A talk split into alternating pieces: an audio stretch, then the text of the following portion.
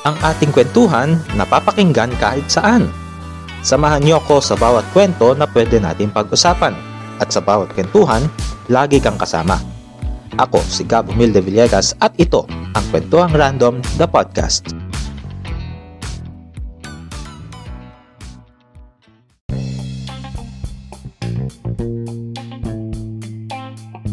Magandang hapon sa ating lahat and welcome sa ating kwentuhan ngayong hapon dahil ayan, magkukwentuhan tayo tungkol sa buhay college ni ano ni na isa sa mga kaibigan ko nung high school. So, let us all welcome Mr. Franklin. Welcome,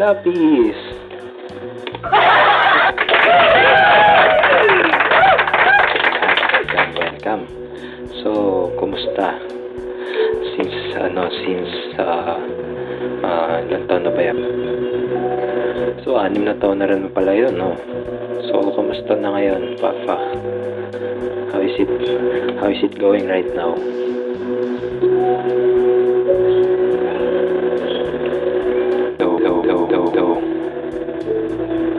Hello, wala, wala kang audio. Hello.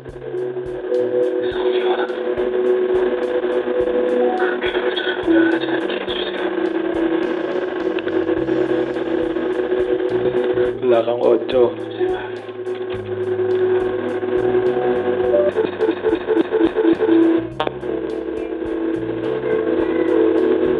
Meron na. Yan, meron na. Meron na. Ah, hello. Hello hello hello pa pa. Yan, kumusta ka na ngayon? Wala ako ngayon. Okay na. Ayan, O masyadong maingay yung ano, kapaligiran. ayun, okay naman na. Yan, box na. Ayan, sige, papa. So, ano, ah, ito okay lang naman, no? Kapag na sinabi ko kanina, yung hindi ako naririnig. Ah, medyo nag-worry lang kasi dahil nga sa panahon natin, gambit ng napu, ano, napuspon yung full examination. Siguro, I think, pang-apat na pang-apat na batch ng ano, pag na yung ano, pag ngayong November, may pa rin, pa rin, pa rin, pa rin, pang-apat na ano na kami na mawawala, ano, mapokus. So, so ah, however, wait lang masyado maingay. may mga aspa dyan. Andiyan na. Yung mga bata. So, ayun nga papa, ah, sa kahit gano'n naman, uh, nakakaluwas-luwas pa rin naman tayo sa araw-araw natin. Ah, ayun, ayun lang papa. So, ikaw papa, musta na papa? Anim na taon na tayo hindi nagkik ano ah, hindi nagkikita. ah. Tagal na rin. Ba? So, ayun, doon sa anim na taon, sobrang dami nangyari. Pero, pero, pero, oo. pero, yun, thankful pa din. So, nakakaraos din sa araw-araw.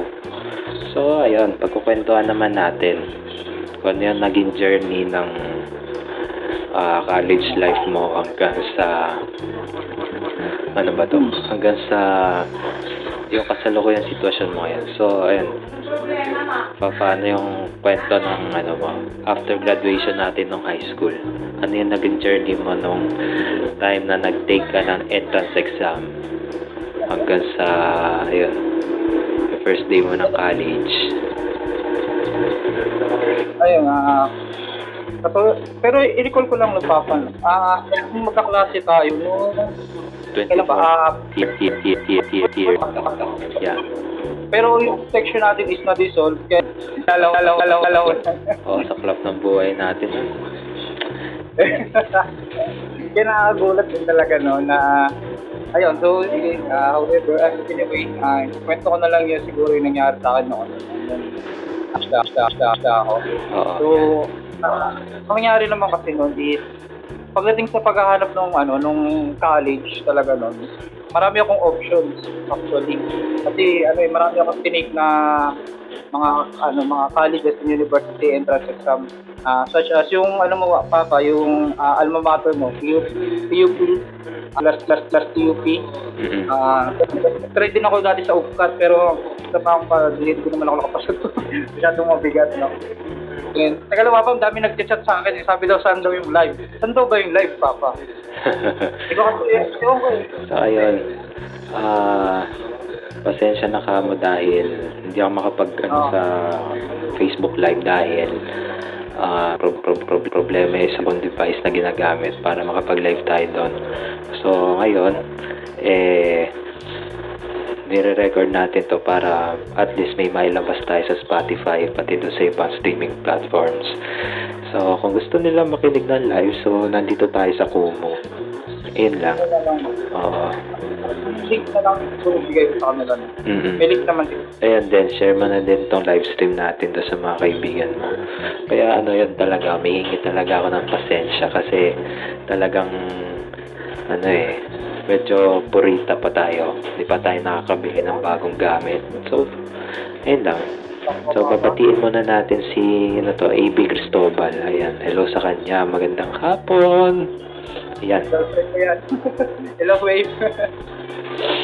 So, ayan nga. Ah, hmm. Nung time na naipasa mo yung entrance exam sa sa TUP, ano yung naging journey naman yun do sa enrollment mo, no? Kung gaano katagal, ano yung pinagdaanan mo, hanggang sa, yan na nga, dumating na yung first day ng klase nyo ng time na yun. Thank you. Ah, ah, ayaw ko talaga pumasok sa TUP. Kasi branch din sa Taguig. dito sa. So, ako sa kasi lang, ah, gusto ko talagang pumasok sa saan pumasok ko. Pero kasi yung, ah, ano ba naging nangyari doon? Ah, ang nangyari kasi doon is, ang tagal, ang tagal nung result ng exam. So, nauna yung result ng TUP. Kaya ang nangyari noon, dahil sa nagmamadali na ako makakuha ng college noon, nag-try na ako sa ano, sa TUP Taguig. So, after that, ah, syempre nung mga panahon na yun is masyado pang mahina yung loob ko. Kasama ko pa yung magulang kong, ah, kasama ko pa yung magulang ko na magpa-medical noon, magpa, magpamama sa mga enrollment. Yung, um, syempre kasi di ba sa enrollment, siguro ganito rin naman sa inyo, Papa, no? Mhm. Ah, pag enrollment, talagang kakausapin kayo ng inyong program chair o di kayo yung department head ng ano nyo, ng course nyo. Ganun ba? Pag enrollment dati, kung naalala nyo. So, yun sa akin. Sige, sa akin. Mhm. Sige lang. Sige, sige, Papa. Tuloy mo na, Papa. Sige, ikaw muna. Ah, yun nga, kinausap ako ng mga department head noon, pati syempre yung program chair ng ano ng Technological Philippines sa Civil Engineering. Kasi ah, dalawa talaga yung course na nilagay ko doon. Ah, sa- yung una is, syempre first choice ko yung Civil Engineering. Then yung ah, second ko is yung Mechanical Engineering. So, ah pumasa naman ako dun sa mga grade requirements nila since ah, Nung high school naman hindi naman ako hirap sa ano sa mga grades ganun. And then pagka interview sa akin, nung nakita yung grades ko, hindi naman sa pagmamayabang sa mga viewers natin. Ah, yun. Ah, sinabi nila, oh, taga-kadyo ka pala. Tapos ganito grade mo, o sige, hindi na kita kakausapin, hindi na kita interview, pasok ka na. Wow. Ang gawin mo na lang is, diretso ka na lang sa ibang proseso para makapag-enroll ka na. Actually, nagulat ako doon kasi hindi ko naman inaasahan na ganun yung sabihin nila na ganun pala yung impact nung ano, Arcadio dun sa school na yun, papapa. Kala natin kasi dati nung ano tayo nung high school tayo is parang wala-wala lang yung alma mater natin ng high school. Oo. Pero nung tumatak sa punto ng gano'n na yun, nung college na yun, doon ko nalaman na ano, mayroon palang impact talaga. Totoo pala yung sinasabi ng mga teacher natin na ano, na ganun pala talaga yung ano, Dr. Canitas. Alma mater. Wow. So, amazing. So, eto na. Ito yung, ano, ah, so, kumusta yung first day of class mo nun? Ano yung, Ah, naalala ko pa ba yung first day ng class ko? Ah, actually kasi nung first day of class natin, ay namin, nung, ah, nung nag-aaral ako ng koleyo, sobrang ano ako doon na culture shock. Ba? Ko kasi culture shock or ah, paano ba to? Ah, siguro na nagbago ako sa ano sa sistema ng college kasi nung panahon natin nung papa na kung naalala mo, ah, anim anim na oras lang tayo nag nag ano nag-school so half day lang tayo sa ano sa sa pasok natin sa high school. Naalala mo yung papa? So from Oo. 6 to 12, yun na yung uwian natin. oo. Pero iba nung ano, nung high school tayo, ay nung college kami. From 6 to 6. So, yung sabihin full day talaga yung ano, yung pasok. Siguro nung unang araw nun, ah, naalala ko lang siguro nun is, ah, syempre puro orientation lang naman yung ganun. Pero kahit orientation yun, nandun pa rin kami sa isang room kasi pinupuno namin yung oras para matapos. So, hindi kami pinapalapas sa room namin hanggang hindi matatapos. Alam mo yun, yung time ng ano namin, yung subject namin. So, siguro, ah, after nun, nagkasakit ako nun eh, actually. Kasi hindi ko talaga inasa na ganun pala katagal yung college. Kala ko dati parang ano lang siya, high school na. Pero, yun nga, ah, whole day siya. Ah, same din ba yun sa inyo, Papi? Papi? Ah, ano siya, whole day din siya. So, ayun. Mga Mhm. Medyo nakakapanibago talaga pagdating ng ng college. Medyo culture shock talaga. Naalala ko noon, nung nasa PUP ako, medyo, ayun din, medyo nanibago din ako sa schedule ko. Nakita ko yung registration card ko noon. Ang klase namin dati ay 7.30 hanggang 1.30 ng hapon per sem yun. So, ang klase namin noon ay tigis at kalahating oras lang bawat subject. Tapos, may instances na yung ibang prop hindi pumapasok, ganyan. So, ang nangyayari, eh, chikahan na lang, daldalan sa corridor. Ganun din ba yung ano? Yung naging experience mo na kapag may mga prof na hindi pumapasok, ganyan. Actually, marami ko sa na uh, mga professor. So, ang gagawin mo na lang, kanya-kanya lang, bahala na lang kayo. Ano kasi gagawin? Sa bagay, ito rin yung ano, ito rin yung tinuro sa atin ng college na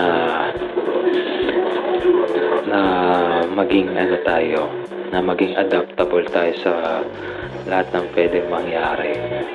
So, kung di pumasok yung prop, edi magbasa ka. Eh, kaso lang, medyo sad lang din na yung ibang professor talaga hindi pumapasok, wala pang binibigay na reading materials na pwedeng pag-aralan.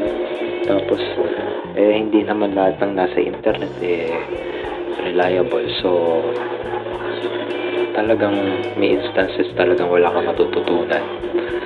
So, ito, yung next question ko, ano yung, ano, ano yung mga naging experiences mo siguro pagdating sa mga extracurricular na mga activities sa school nyo, ganyan. Ano yung involvement mo sa mga bagay-bagay?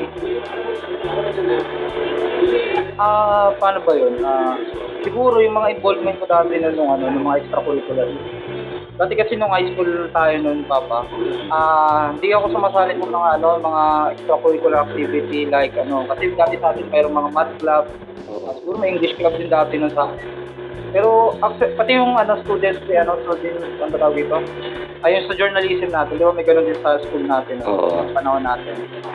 Ah, hindi talaga ako na, nakakasali noon. Kahit hindi ko talaga siya alam. Pero pagdating ng college, ah, kasi sa college kasi ano eh, ah, dapat maging balance lang yung buhay mo. no? Hindi lang yung puro pag-aaral. So dapat meron ka rin ah, ah, nakikipag-socialize ka din ah, together with your ano, classmates ah, as well as dapat maging aware ka din sa ano ah, sa mga nangyari sa loob ng school mo. So, ang nangyari sa akin is, dati, naalala ko ng first day ako noon, ah, sinulat ko lahat ng mga clubs na gusto kong salihan nung mga nung panahon na yon. So hanggang ngayon nandito pa rin nata sa akin yung mga kasulat na yon. Ah, ang mga nilagay ko dun is ah, peer facility ah, kung saan ewan ko kung ano yung ginagawa nila kasi hindi pa hindi talaga ako nag-try sa kanila kasi ewan ko lang ah, masyado nata silang marami doon sa club na yon. Ah, pangalawa naman is yung ah, tinatawag namin doon sa Philippine Artisan kung saan ano yun, ah, yun yung tawag sa ah, journalism ng ano ng school namin. Ah, po next is syempre yung USG. Pero lahat ng mga needs ko doon sa ano na yun, sa paper ko na yun, is wala talaga ako nasalihan kahit ano. Ah, hindi ko alam kung bakit wala ako nasalihan doon. Siguro dahil ano, ah, pero pa rin, ano, tawag dito, may takot pa rin ako talaga siguro nun na, ano, lumapit sa kanila kasi parang mga ano sila, mga patikan na ganun. Hindi ko alam kung ano sasabihin. So, dati, ang nasalihan ko lang talagang ah, extracurricular nun is, ah, siguro nung second year na ako nun, ah, second year o third year ako nun, ah, at tinatawag na MTICF kung saan ano nag nagkakaroon kami ng kada Friday nagkakaroon kami ng ah, worship kay God pagkatapos ng mga klase namin. So yun lang yung naging ano ko nung MTICF nun. Ah, as well as naging ano rin ako doon sa kanila naging ah ah tawag dito. Sumali rin ako doon sa mga ah tawag, ah, nagigitara sa worship ano ngayon. Worship activities na ginagawa namin noong panahon na yun. So siguro pagdating nung ano no kasi isang taon lang ata na yung duration ko nung ano na yun. Tapos pagdating ko ng Bachelor of Science noon, hindi na ako naka, nakasali sa kahit anong extracurricular activity. Maliban sa ah, student organization ng civil engineering dati na. So ganito kasi yun papa doon sa ano namin no, sa Dati na yung shock din kasi ako doon eh. Kasi kala ko dati, tatlong taon lang, tapos na kami ng civil engineering namin. So hindi pala ganun yun. Yeah. Ang nangyari, um, ang tinatawag pala yung program namin as a ladderized engineering program. Kung saan, tatlong taon ka as a technician, tatlong taon ka din as a Bachelor of Science student. So, paano ba yun? Ah, so papasok ka, 'di ba, ng ano, ng mula first year mo hanggang third year mo ng technician.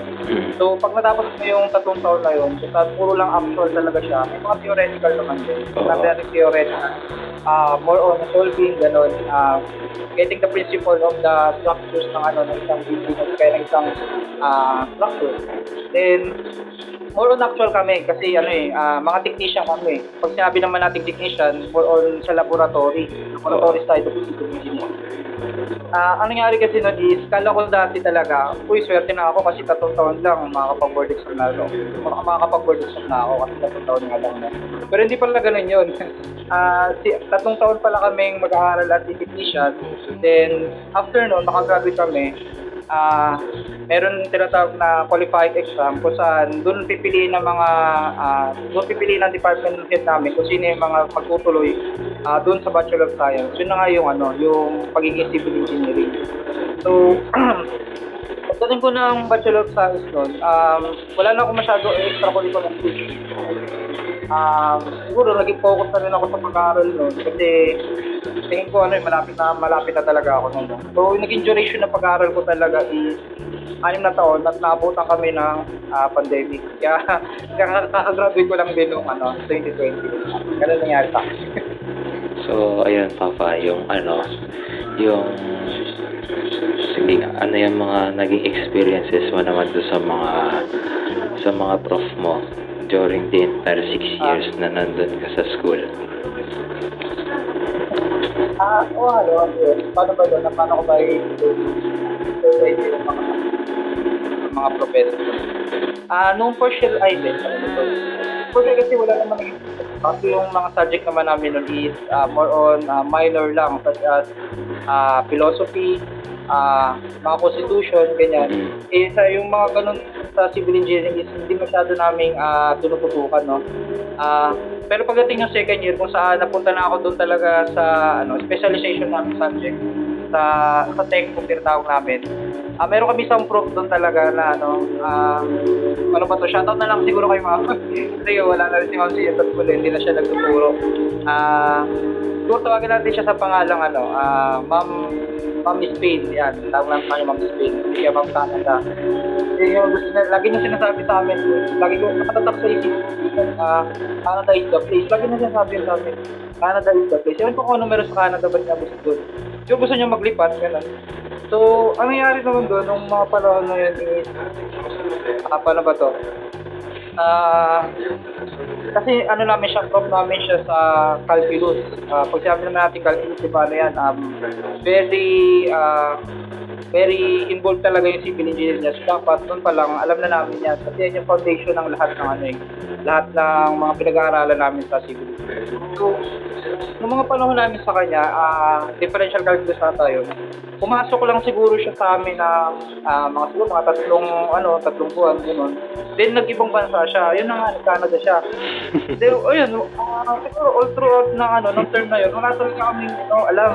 pati yung mga kabilang troop namin, sinasabi, ba't nasa labas na kayo, 8 time nyo ng ano yan, ng calculus yan. Eh wala po si ma'am. Eh 14 weeks kami noon, sa isang term kasi namin is 14 weeks. So sa ta- tatlong, sa 14 weeks na yun, tatlong weeks lang siguro siya na gano'n, na pumasok noon. And then, wala talaga kami ano, natutunan sa ah, calculus doon. Kaya pagdating namin sa mga higher subjects, ah hirap na hirap kami. Ah, lagi kami tinatanong ng mga pro tayo, ba't di nyo alam na ganito? Pero part naman nun is kasalanan din namin, no? Kasi hindi namin tinik advantage yung time na yun para mag-aral. Kasi hindi naman, hindi naman kasi lahat ng ano, lahat ng knowledge is dapat manggaling sa teacher namin. Oo. So, part of it, uh, syempre dapat din sa amin. Pero kasi nung time na yun siguro nasa ano pa lang ako, immature side, nung ano, kasi kakagaling ko lang ng high school eh. Tapos nag-transition ako into college. Hindi ko alam na ganun pala yung kultura sa college. Talaga mag-aaral at mag-aaral ka. Ah, kasi nung high school ako, hindi talaga ako nag-aaral pag ano eh. Yung mga big test such as ah, periodical test. Mm. Ay nako, mas ba't ako mag-aaral dyan? Mas ako ng TV, maglalaro ako ng sex. Yan yung mga gusto kong gawin. Tapos nung college, ganun din ata yung naging ano ko noon eh. Ba't ako mag-aaral sa mga term test, tapos kasi tawag sa mga final exams namin. Ah, ayun, so, and siguro yung naging mali ko as a student na hindi ko tinake advantage yung time ko noon para mag-aaral ng maayos. Ayun. Ah, ano po bang ano natin? So, ayun na. Siguro ano yung mga times na nahirapan ka talaga ng gusto. Yung asing parang tipong wala ka ng ano, wala ka na mapangawakan ganyan. Yung tipong talaga may crisis talaga nung time na nag-college ka ganyan. Ah, siguro ano, ano ba yan sa mga subjects gano'n? Mga Oo. nahirapan ako subject. Oo. Ah, ano ba to? Kasi dati nung college naman, college naman din ako noon. Ah, kahit hindi naman ako ano, ganun katalinuhan talaga. Ah, may mga times talaga na ano no, nag-aaral talaga ako may may binibigyan ko yung sarili ko sa isang araw na para magano talaga mag mag-aral. So, ah siguro yung naging ano ko lang, naging karanasan ko lang talaga na parang sa tingin ko ah tagilid na tagilid talaga ako. Is nangyari yun is ano lang, recently lang no.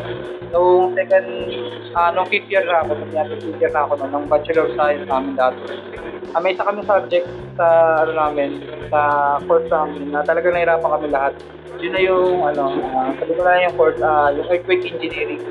Ah, naging hirap ako doon sapagkat ah, yung tinuturo kasi sa amin is ano, ah, paano ba paano ko ba ito sabihin na hindi mo okay kasi baka nanonood yung ano yung teacher ko eh, yung mentor ko si Sir Lucena. Pero kung hindi naman siguro ano, ah, kasi dati yung tinuturo niya talaga is hindi siya pang undergrad. So, pang ano siya, tawag mga pang master's level. Kasi siya, ano siya, nag-student siya ng master's level. So, tinuturo niya sa amin nun is all about uh, one, one up higher than ano, yung expected na level namin. So, mga tinuturo niya talaga masyadong maintindihan. Mga maintindihan naman ako, pero talagang ano, hirap na hirap kami. So, dumating sa time na parang ah, final exam na doon, hindi pa namin alam kung pasado or hindi kami. So, yung time na doon, ah, siguro dasal na lang talaga yung ginawa ko noon kasi hindi ko talaga alam kung paano, ano, paano talaga ako maka- makakapasa doon. Pero luckily naman, no, ang galing kasi ano naman, naging, ano, hindi naman sa pagmamaya, pero uno naman ako sa kanya doon. So, hindi ko alam eh. Ah, tagilid ako pero uno pa rin ako sa kanya. Siguro dahil ano, Ewan ko lang, hindi ko lang sure talaga papak. Ano ba nangyari doon? Pero kasi yun talaga yung first time na nag-worry ako sa isang subject. Kasi madalas ano eh, pag nag-aaral ako talaga, hindi, hindi naman ako nag-worry kahit alam ko pag-ganit ako. Pero sa kanya, gusto ko lang naranasan yung ano, talagang ma- mag-worry sa isang subject kung papasa ba ako or hindi. So, ano, ah siguro another, ano ko pa rin, no, yung another, ah yung sa, balik na tayo sa tanong mo, yung nahirapan. Mm-mm. Siguro may time din nung nasa student organization ako ng civil engineering. Ah, tawag sa student organization ng civil engineering. Ah, Association of Civil Engineering Students o ACE. So dati akong ano doon, dati akong Vice President inter, internal or internal? Internal, Vice President internal ako noon dati. So kada kasi may mga big event kami doon eh. Yung nagpakonta kami ng mga event para sa mga students, mga constituents namin. Ah, dumating siguro sa time yung parang nawalan talaga kami ng pondo. Hindi namin alam kung saan kami kukuha ng pondo para doon sa gagawin namin activity sa event na yun. So, ang nangyari doon, kulang kami Sige lang. wala talaga kami pera kasi na ubus yung pondo namin doon. Oo, dahil sa mga ano mga past activities namin, pati sa mga past games namin no, panahon namin. So, ah siguro, ah, kinabukasan, kinabukasan ng event, pero wala pa kami pambayad sa mga inagila namin ano, ah, spotlight, ah, sa mga foods, wala pa kami pambayad no. So, kulang na kulang talaga kami. Eh, mga students pa naman kami nun, wala pa talaga kami mga trabaho ganito ganyan. So, pero na, na ano naman namin yun eh. Uh, nagpasan naman namin. Kaya napakagaling talaga sa amin. Talaga siya napakagaling na ano, na president. Nagawa namin ang paraan. Paraan na pa, dahil sa ano sa kanyang mga ano ah, ginawang paraan din siguro ang nangyari doon is utang siya sa ano sa kasamahan niya then binayaran na lang namin eventually ganun ganun yung nangyari So, bukod dyan, ah, yung mga nahirapan, siguro ano, ah, meron ako siguro mga nakalimutan, pero hindi ko lang masyado maalala. Kasi gusto ko nakakalimutan yung ano. Hindi rin naman matagal. Yung alin. Ayun, papa. Alala. Hindi hindi naman. Ganun lang. Hmm, siguro ito, yung time na, ano ba, medyo pupunta tayo doon sa part na, ano ba, paano, paano ko ba ito sasabihin? Ah, paano ba? Matagal pa tayo dito. Ah, medyo ano, ah, yung mga, ano ba to? Hindi ko talaga masabi to eh. Ano eh, medyo nasa dulo na talaga ng dila ko eh. Ito yung time na ano, et, ano ba yung, ah, ano ba yung pwede mo ma-share pagdating sa, ano yung naging ganyan, love life mo nung ano, nung college mo, ganyan. Alberta, ah, at so, shoutout na lang siguro din sa ano, Berpe. Kasi nanonood din siya, no? Ah, Ayan, alam mo naman na lahat ng ko naman. Baka kasi mamaya, hindi mo hindi pa pa sa kwento. Ah, paano ba to? Ah, love life. Panahon ko. Ah, siguro ano, no? Ah, kasi, ah, anong panahon ko dati nung ano eh, ang sabi ko rin, expected ko na noon na kasi nung high school naman ako hindi, hindi ako masyado wala akong alam talaga ng mga love life topics Share, share, share daw. Hindi kasi, ewan ko lang babe ah. Mamaya, mamaya na tayo mag-usap. Pero, kasi nung mga time na yun, nasa college ako noon, um, may mga nagiging crush din siguro ako doon. Uh, may mga mutikang maging, ano, maging nakarelasyon. Pero wala, wala talaga naging nakarelasyon. Actually, siya yung first time ko mag eh. Yan siya ang si Abigail. Si mo Abigail. si Babe. So, Noong mga panahon na yun, ah, paano ko ba sabi Ah, supported kasi ako. Meron akong sa, sabihin na nating ah, MU, uh, malabing ugnayan, mutual understanding. Ah, tago na lang natin siya sa pangalang ano, ah, pangalang Dude. Pangalan na pangalan natin siya Dude. So si Dude, ah, lagi kaming magkasama tuwing ano, tuwing recess, ganyan. Ah, tuwing siguro pag nasa library kami, lagi kami na doon kasi nga nag-aaral kami, no? So, ano bang nagustuhan ko sa kanya nung dati? At that time kasi, ano eh, para kasing magiging, pa, ano yung pangit yung ano ko dito eh, yung uh, magiging mahay ko dito pa ako. Kasi dati nung time na yun, meron siyang, ano, boyfriend. Hindi ko share yan. Meron siyang boyfriend lang. Pero, ah, paano ba yun? Ah, siguro, ah, hindi ko lang alam yung ano yung side mong part ng sila kasi hindi ko parang natabukoy at saka, alam ko may boy- boyfriend siya no, pero at alam niya rin may ano, ah, at alam niya rin parang may gusto rin ako sa kanya kasi mami naman ako sa kanya no. Pero ewan ko ba kasi ano eh, parang masyado ano to pa. Kaya pwede siya mag-comment dito.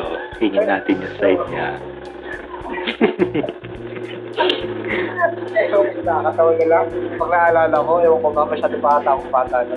Ah, ay. Ito na lang. Dun sa, ano, dun na lang tayo sa part na nagkakilala kayo ng jowa mo. Ayan, gusto ko marinig yung kwento tungkol dyan. Ah, ay, ewan, paano natin tayo kakwento no? So, si ano, Napa- Napakwento patuloy ng wala sa oras. So, itong si ano, eh, tawag kasi namin, ano, awit din to eh. Siya yung malaking awit ko, Papa. Be honest. Ah, so, di Abigail is nagkita, ah, nagkakilala kami sa, alam mo yung Papa yung site na ano, na Omega. Ay, Alam mo yun? Oo. Ayan. ah, alam, alam mo si Papa yun, syempre, parang ano eh, parang ginagamit din natin dati yan. Si Papa Gab yun. Hindi, ah, Nung time na yun kasi is, ano, paano ba to? OJT ko noon sa, ano, sa pag-aaral, no? Mm. Third year ako noon. Siguro sa, sa trabaho, masyado akong ano, masyado akong bored. Kasi wala namang ginagawa dati nung OJT ko eh. Ah, wala akong masyadong ginagawa pag panggabi ako. So, ang nangyari nun is, ah, nagano ko, nag-try ako ng Omegel. Nalaman ko lang naman yung Omegel dahil din sa ka- kaklase ko eh. Nala, pag pupunta sa bahay, yun lagi yung ginag- ginagawa niya. So, pa- para saan ba yan? Hindi para may makakausap na usap ko lagi ko. Hindi na yun. Ah, paano ba yan? Ah, marami naman ako kausap doon, pero ito talaga si ano, si Baby talaga yung ano, yung pinaka ah naging kausap ko ng matagal. So, nung panahon nun is 2016, I think 2016 ba yun? October 2016, yes. So, nung panahon na yun, ganun pala, noong October 2016, nagkakilala na kami yan. So, eventually, yung pag-uusap namin is tuma- naging mahaba. Then, umabot sa isang, ano, sa isang app, ah, tawag doon is Kick. Alam, ewan, ewan ko kung alam mo rin yung papa. Masyado yung tao, ano, masyado kang atang interest para sa mga ganun. Baka mo yung mga ano kayo, nabibigla ka, ano ba ito? Kasi ngayon, ah, nagkakalala kami, di, siguro ah, umabot yung pag-usap namin sa peak ng ano, ng mga tatlong buwan.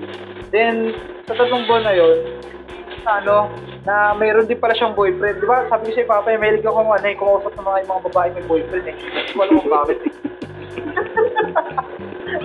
Ewan ko ba, that time na siya talaga, to be honest with you. So, hindi ko nalaman kasi hindi niya naman sinabi, pero hindi ko rin naman kasi tinanong. Ang alam ko lang, kaya, ano, syempre, ba't ka naman kakausap ng ano, di ba? So, ko wala talaga siyang boyfriend noon. Then, nung binigay niya sa akin yung Facebook niya, Facebook account niya, tapos yung full name niya, doon ko na ano, nakita na ano, na meron pala siyang boyfriend.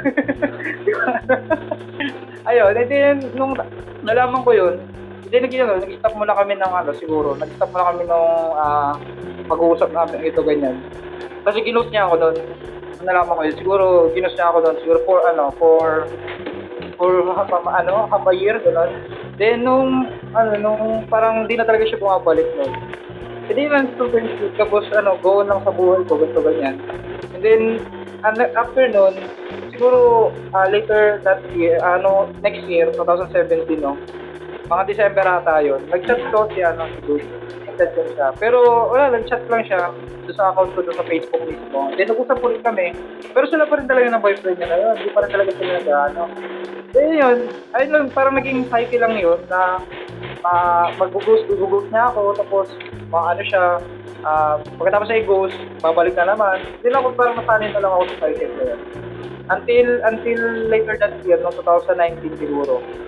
Ah, hindi na talaga siya bumabalik kasi eventually ito si Abigail bumabalik to sa ano eh, sa, chat namin. Eh. Bigla na lang ako i-chat niyan eh. Then, ayun, nag-chat ulit siya sa, at nag-chat ulit ako sa kanya ah, kasi parang nararamdaman ko na parang hindi na, ano, hindi na siya babalik na. Iuso nung panahon na yun yung profoundly, kung alam mo lang yung ano, Papa na. Alam mo yung profoundly, Papa? Hindi. Ano ko, dahil si Papa Basta parang siyang up sa Facebook. So, parang may Ah. ko. Yung parang ano, Ano, may, anon, may anonymous na magtatanong sa'yo ganun. Di ba yan? Ano, oy. Ewan ko lang ba, baka man nagagalit ka kasi sinashare ka pero ganun yung nangyari dun eh. So, ah, ayun, din, nung yung profound din na yun, di, pinisto ko yung account niya, so sila pa rin talaga nung ano niya, ng boyfriend niya. Din na yun, uh, chinat ko siya, ay, ina- ginagamit ang account na yun, yung chinat ko siya, tapos, ang haba, ang telenovela, telenovela yung sinabi ko nung ito, ganyan, naging special siya sa akin, para tinuri ko siya naging best friend no, kasi, sa mga time na yun, siya lang talaga yung napagsasabihan ko ng mga problema ko nun eh parang ano, ah, parang ganun din siya sa akin pag ano, ng mga time na yun. Then after that, siguro, ah, nung kinagabihan na yun, nag, nag-chat din sa ulit sa akin. Then, from that, Papa, ayun na, doon na nagsimula yung ano namin, love story namin. So, ah, until now, ano na kami, ah, magdadalawang taon na kami niyan. ni Abby. Pero wala na silang, wala na siya boyfriend na, wala na yun sila, nagbalik na sila na. Baka sabihin ano eh. Pero ahas talaga ako.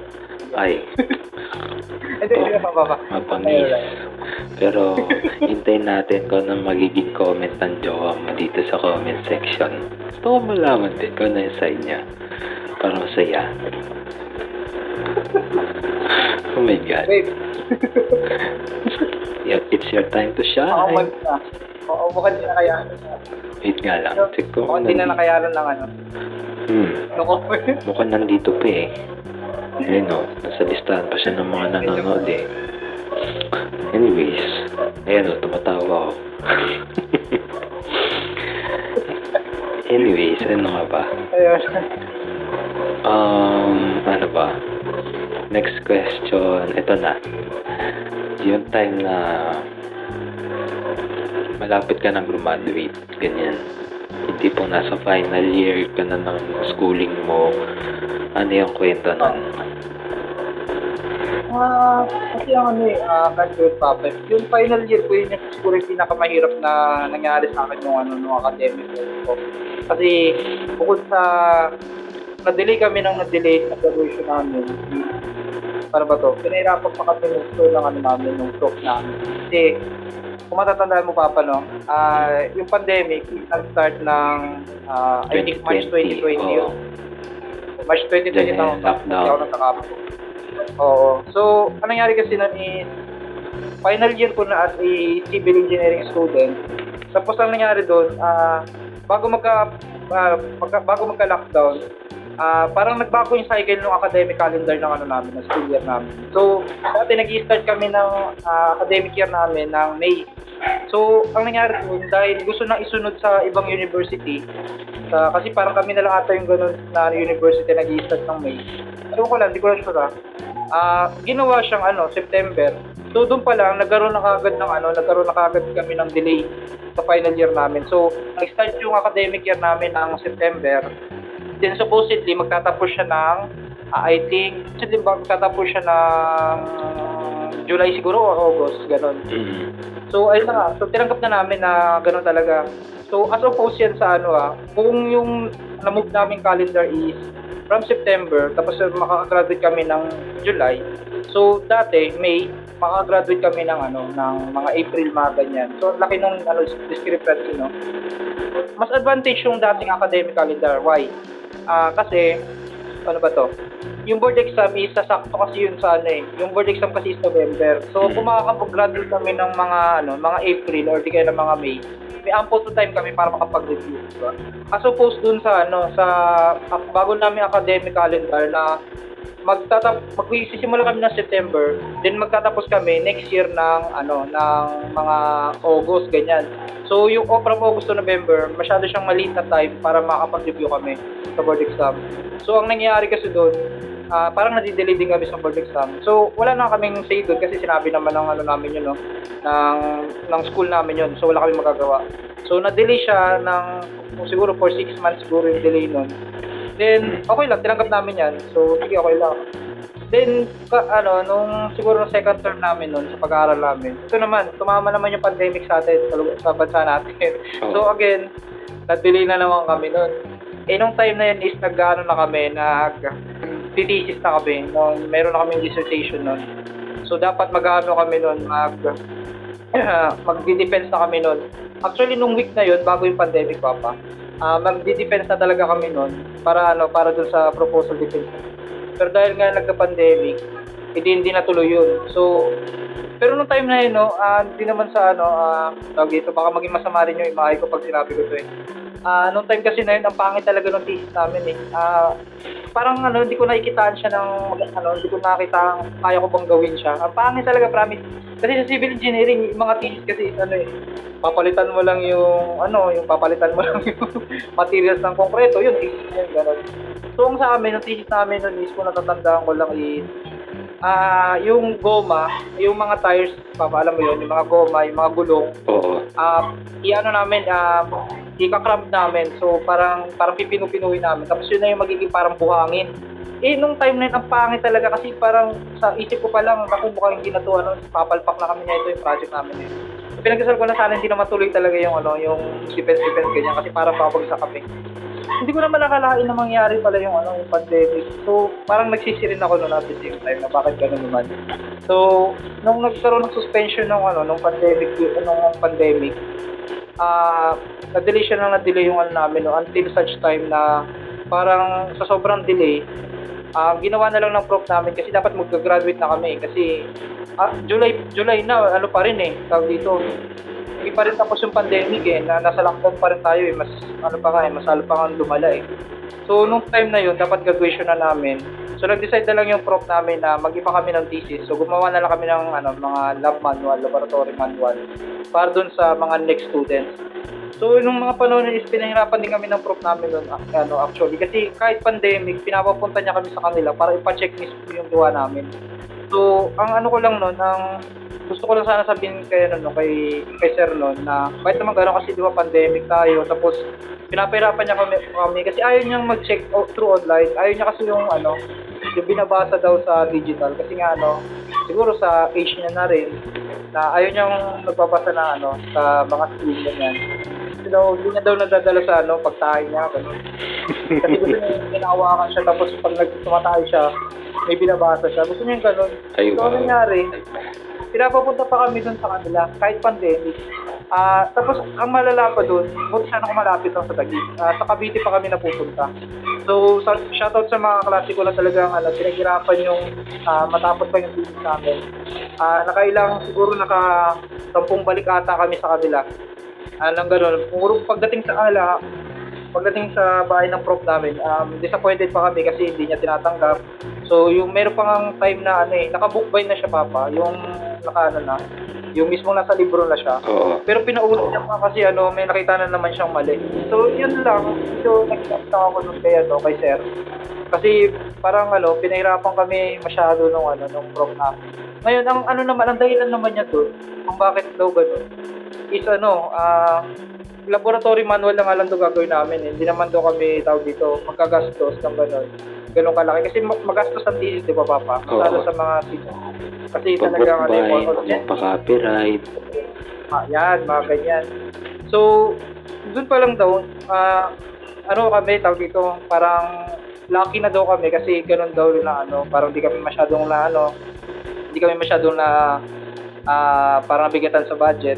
Pero syempre kasi di ba pandemic noong time na yon tapos ah, ma- masyadong ano uncertainty pa yung ano yung panahon. So pero ano no, luckily naman nakapasa naman kami sa kanya. Pinirmahan naman niya yung approval sheet namin. Then, nakapa, nakagraduate naman kami nung December. So, ano na, okay na yun. All good na kami dun. Sir. So, mahirap talaga yung last year ko nung nasa ano ako, nasa college ako. Ay, na papa. So, ito na. Ano yung Oo. Time na nag-prepare ka na for graduation? Ano yung mga Ah. ganap-ganap mo dyan? Baka, ano lang ah, honest lang ah, wala kaming graduation ceremony talaga. Ah, kahit online, wala kaming, I think, binigay na nga yung diploma sa amin eh. Ibig sabihin nun, wala na talaga kaming ano, graduation ceremony siguro, kahit online. So, di ko mararanasan yung ah, Suot ng toga, pagkakita sa pagmarcha, ganyan. Oo. Tagal ko pa naman, ano yun, pinag-iisipan ko paano ako maglalakad sa stage. Pero, anyway, wala tayong magagawa doon.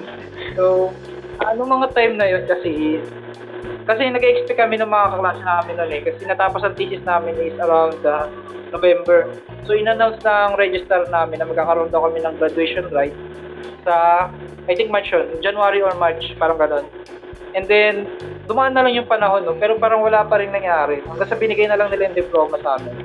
So, hindi naman natin masisisi sila kasi, di ba, ano, pandemic pa rin, masalo pa nga lumala. At saka ang ano din, bawal yung public gatherings, ganyan.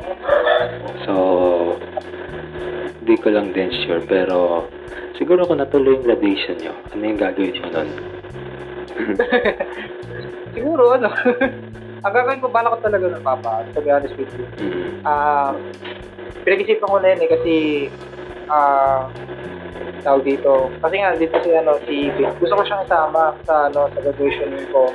Tapos kasama yung family ko. First time pa lang kasi makikita pa lang yung family ko noon. Siguro doon na lang ang inisip ko, mas magandang way, mag makikita siya sa magulang ko, doon na sa ano, graduation ceremony.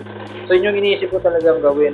Kasi si Abigail kasi ito si Bib, ah, ano siya, hindi siya taga Taguig, taga Rizal siya. So malayo kami sa isa't isa. Mi- Minsan nakakita eh, bilang lang sa daliri, yung ano, yung mga time na nagkita kami. Daliri kasama yung pa, kasama yung pa daliri pa. Dahil lang masyado kami, hindi kami masyado nagkikita. Masalo ngayon.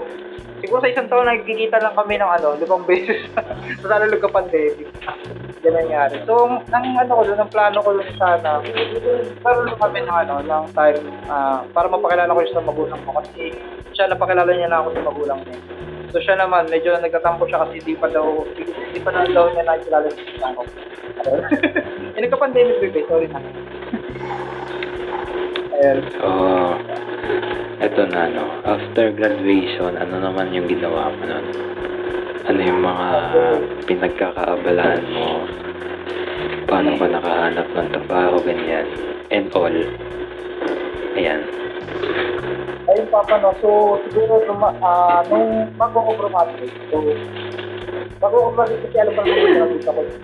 2020, ah, 2020, alam ko graduate na ako. So, naghanap na kagad ako noon, Papa, ng trabaho. So, napakahirap talaga maghanap ng trabaho, Papa. Masalo kung, ano, pang experience, bakang lisensya. Masyadong mapili ang mga kontrakto, ah, mga, ah, hanggang sa mabot sa time na wala talaga akong, ano, mapasukan nun, Papa. Kaya kahit ano na lang yung pinag-ano ko, pinag-click ko dun sa, ano, tawag doon sa website na yun, yung hanapan job street ba yun? Oh, Job sa Job Street.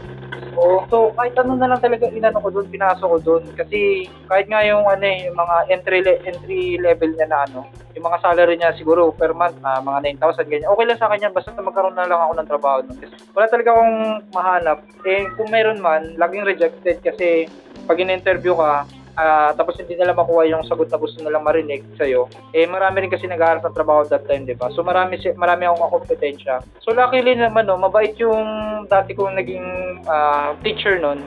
Ah, ngayon, boss ko na siya ngayon sa TUP.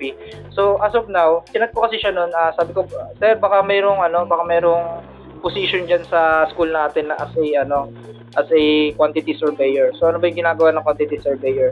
So ang ginagawa niya is ah nagko-costing ako ng mga project sa school namin. So, tinanong ko siya noon kung may position ba ganito ganyan. So, mabait yung sir namin noon, Sir Lucena. Uh, kung nanonood si Sir Lucena o kung mapapanood to ni Sir Lucena, ah, napakalaking ah, utang na loob ko talaga kay Sir Lucena kasi ah, siya talaga yung nagbigay sa akin ng ah, ng linaw sa kamin ko kasi dati talaga umabot sa time na parang ano eh ah di ko na talaga alam kung anong gagawin ko nun. No. Parang di, na, di ko masasabing naka-depress kasi parang makakili na rin yun sa mga tunay na depressed talaga. Kasi that time ano eh, kahit pa paano nakakain naman ako. Ah, meron naman akong ah, bahay na natutulugan. Pero kasi ah, magkakaroon ka kasi sa sarili mo ng ano, self-doubt eh, na nag-anim na taon ako pero hindi ako makahanap ng trabaho, ganun ganyan. So, nang dahil sa kanya, nagkaroon ako ng trabaho. Tapos, ayun, pinasok niya ako later that year, January, pinasok niya ako as a quantity surveyor. Ap- after nun, yung sir ko kasi masyado siyang motivator, no? Tapos, ah hindi siya nagsisettle sa kung ano lang yung kaya mong gawin. So, ang sinabi niya sa akin, habang nag-aantay daw ako ng, ano, ng board exam, kasi baka ma- ma-postpone na naman, di ba? So, ang sinabi niya sa akin, mag-masters muna ako. So, ayun, siya yung naglakad talaga halos nung ano, nung papeles para sa bukas. Sige, Frank, ah, masters ka, ito pera. Kung magkano ka mag-board exam, ay mag-entrance exam ka. So, luckily naman nakapasa ako sa entrance exam. So, as of now, nag, ah, as, ano na ako ngayon, ah, master, nagpa-masters na ako sa PUP, Mesa, sa graduate school nila. So, ayun, thankful na rin din ako na nagkaroon ako ng ano, ng boss na ganun kabait. Tapos ano, talaga binigyan talaga ako ng ano, maglinaw yung career. So yun, Papa. Ginagawa ko ngayon. So, ano pa ba? Um, siguro ano ba to? May times din ba na nung college ka, may mga sinalihan ka rin contest, ganyan, mga ah, exposition, ganyan. Ah, may mga sinalihan ba akong ano nun? Actually, may siguro ah ng mga time na yun, kasi kami yung nag-organize kasi ng mga ano yun, ng mga contest doon. Siguro hindi ako nakasali kasi part ako ng ano ng ACES. Mm-mm. Pero dapat noon, sasali talaga ako nung ng ano, ng ah quiz, ah, sasali ako sa quiz, uh, civil engineering quiz B, 7 UP noon, together with my other classmates. Pero dahil ano ako noon, ah, officer ako noon, ah, hindi na ako napili kasi nga ano, ah, kasi paano ba to? Pag officer ka kasi papa ng ano, ng isang school nyo, Mm-mm. meron kang discount sa mga review center. So, kami naman mga officer, dahil officer kami, may discount din kami sa ah, review center. So, dahil meron akong perks na ganun, hindi na ako nakasali sa mga. Kahit gusto ko rin sanang sumali nun. Ah, and then, bukod doon na wala akong siguro na ano, kasi masyado na ako tahimik nung ano eh. Nung time ko nung nasa TU, ng TUP ako eh. Ang ginagawa ko lang noon, after ko mag, ah, mag-aral, ay after ng klase ko, tatambay kami dyan sa ano sa pathway kasama sa mga katropa ko. Ah, tatambay kami sa pathway, di ka tatambay kami sa mga tambayan sa TUP. Pagkukwentuhan kami hanggang umabot ng mga ano, mga alas 10 kami uwi. Nakakamiss na yun nung ano, college tayo na kasama, kausap lang natin yung mga ano natin, yung kaklase natin, yung mga katropa natin. Ah, then, ayun, wala naman ako masyadong sinalihan papa. Siguro ganun lang talaga ako, ano, hindi ako masyadong competitive. Ganun. Hmm. So, ano pa ba? So, ano pa ba? Naririnig ko yung feedback ko ha.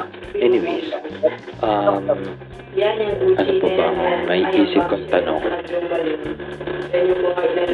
Siguro nung time na, yun nga, nasa college ka, may mga iba pa ka, iba ka pa bang pinagkakaabalahan noon nung time na nasa college ka nalabas sa extracurricular activities mo noon, outside involvement sa school, ganyan. Hmm. So, dati kasi, ah, before ako nakapag, ah, kasi ganito ang nangyari, no? Ah, ako ay isang ah, technology student. So, after ng technology, ah, para makagrad ka sa, as a technology student, mag-OJT ka din. Mm-mm. So, lahat naman siguro ng ng mga ganun. Oo. So, dati nung mga panahon na yan is nagano ako, no, OJT ako, natang, ah, natanggap din ako noon na ano, na work na worker dun sa ano, pinag-OJT-an ko. So, that time, kasi napaka-uncertain pa nung ano eh, nung, nung qualifying exam, baka bumagsak ako ganyan. So, ang ginawa ko noon, nagano ako, nagtrabaho muna ako doon para eventually, para pag bumagsak man ako, meron akong ano, meron akong kalalagyan. Luckily naman, no, pumasa ako ng qualifying exam. So, habang nag-aaral ako dati noon, ah nagtatrabaho ako noon as a ah, laboratory technician sa Omnico. So, yung Omnico, ah, ito ay isang kumpanya kung saan gumagawa ito ng mga konkreto. Mga, eh, ang tawag sa, tawag sa ganong type ng, ano, ng business is So, ang, ang gawain ko talaga noon is mag-test ng mga materials, ah, i- may make sure natin na maganda talaga yung ano yung quality ng materials. Pero ah, share ko lang din na hindi ko naman talaga ginagawa yun. So puro daya naman talaga dun sa ano ayun ibubuking ko na rin din sila. Hindi talaga hindi kami nagtitest doon natutulog nga lang ako doon ayun papa wala akong masyadong ginawa kasi nung time na yun is ah, may tawag doon eh ang tawag doon is professional student ata tawag doon Ah, talagang full time student ka talaga na wala kang ginagawa kasi after ko nun nag magtrabaho doon, so na-realize ko na parang ko siyang kayang pagsabayin. Nag-stop ako magtrabaho. Kasi tinakot din kami nung ano namin nung papa, nung ah, department head namin nun eh. Sinabi niya, pag may nalaman ako sa inyo nagtatrabaho, ta- ano niya, i- hindi niya daw i-credit yung mga subject, which is ano pala, isang malaking kalokohan pala. Kasi marami pa rin sa amin nakapagtrabaho kahit ano, kahit nag ano, kahit nag-aaral. Pero ewan ko bakit nga pinagbabawal kami magtrabaho nun. Mga matatanda na kami nun, 18 years old na ata ako nun, nakakapag-BS ako. eh. So dapat may trabaho na talaga kami nun. Pero ayun nga, na, buti naman natapos din naman. Medyo, Ay, pala? Papa, may tanong pala ako. Sige. May tanong pala ako sa iyo. Ah, hanggang ngayon ba nag nag-ano ka pa rin? Katrabaho ka pala sa business? Kasi, Hindi. ano eh, parang follower mo rin ako nakita ko yung ano may post. Nung Ano pala dyan- nangyari doon? Nung dyan ako nawala sa ano yun, nung dyan ako nawala sa ABS, medyo masalimuot yung ano nun, nung Hmm. time na ano yan eh, before the Nangyari? time, oo, before the time na sabihin ng Congress na ah the Bawal franchise was i-renew. killed, oo. Doon ako Oo. nawala ng work. So, ayun, medyo apat na buwan din ako ano, no, naghanap ng trabaho bago ako Hmm. napunta sa ano ko ngayon. So, medyo ano din. Pero so far, medyo yun, na-enjoy ko pa rin yung trabaho ko ngayon. Thankful pa rin. So, ayun lang.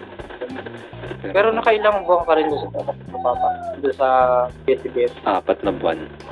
Uy, Apat na buwan, mahal mo talaga. Oo. Patrick So, ito si Patrick. Alimuin. Hello sa'yo, magandang hapon. So, anyways, ah para sa mga nanonood sa atin, so, may may bubuking ba kayo kay Papa ngayong hapong ito? na hindi ko na kung ano, yung- kung ano yung mga ah, hindi ko nalalaman sa nakalipas na anim na taon. Ayan, sino mo? sino kaya to? Sino kaya ang unang Nakakatuwa lang balikan nung, nung mga panahon na ano, high school pa tayo. Kasi, actually, Papa, hindi naman tayo masyadong nag-uusap nung panahon na yun kasi tawag dito, ang tahimik mo nung time na yun eh. Pero ang galing mo mag-report talaga. No? Talaga nabibilib ako sa'yo pag nagre-report ka. Pero, ah, nag-uusap tayo. Pero yung mga, pero yung mga naalala ko about sa'yo, hindi ko masyadong maalala. Baka may maalala kang ano, mga pinagsamahan natin natin, Papa, na pwede natin ma-recall. Nakalimutan ko. kasi, ano bang ano natin, section natin? Supper ata. Eh, Oo, sa supper ba tayo? Ang Oo, ano, tapos tapos naalala ko nun tayo, apat tayo magkakatabi sa upuan nun eh. Ayo. Lang din maalala ko. Pero so far, ayun din. Tayo rin yung magkakagrouping sa klase dati pag may report yun yan. Kaya nga ikaw pinagre-report namin, Papa. eh. Kaya nga natin kung ano, reporter ka na, Papa. Ang talagay natin kung makikita ka doon. Pero aywan ko lang. Ewan ko lang kung mangyayari pa yon. Pero so far, ano, masaya naman ako na ano, kahit pa paano, nakakapagsulat pa ako sa dyaryo. So far, sumasideline ako kahit pa paano. Hmm. Yan. Pero, Napaka no, kasi yun yung weaknesses ko talaga, Papa, actually. Yung pagkasulat. Ah, may nahirapan ako mag-construct ng mga paragraphs. Kaya bilib talaga ako sa mga ano, katulad ninyo na ano, kayang gumawa ng mga ganyan. Paano ko ba mababasa yung mga article mo, Papa? so, Saan ka ba nag, ano, nagsusulat? So, ayun, nagsusulat ako ngayon sa isang media startup. Pero ito, bin, binuo lang din siya nung ah, kaibigan ko. I think two Oo. years ago, nung nag-start siya magsulat, nung nag-start siya mag-publish sa dyaryo, monthly yun. Pero so far, Ah, oo, monthly issue yung ginagawa nila, oo. Ang, ano is, ito medyo natatawa ko doon sa kung paano nila nilalabas yung balita, no? Medyo nakakatawa siya, parang nagchichikan lang. Ganun yung, ano, parang lakas makachismis. Pero at the same time, kung ano yung nilalaman ng balita mo, yun din yung, ano, parang, nandun din yung facts. Pero in a way na, kung paano niya ikukwento is parang chika, ganyan. So, ayan, medyo masaya din so far, pero hindi ko lang sure kung ewan ko lang kasi nitong mga nakalipas na linggo is hindi ako nakakapagsulat ng mga articles pero pipilitin ko sa mga susunod na araw kaya linggo na makabuo ako ulit. Uy, nawala si Papa. Wala siya. Wait lang ha. So, ayun, nagpapasalamat tayo do sa pahalo-halo today. Hmm.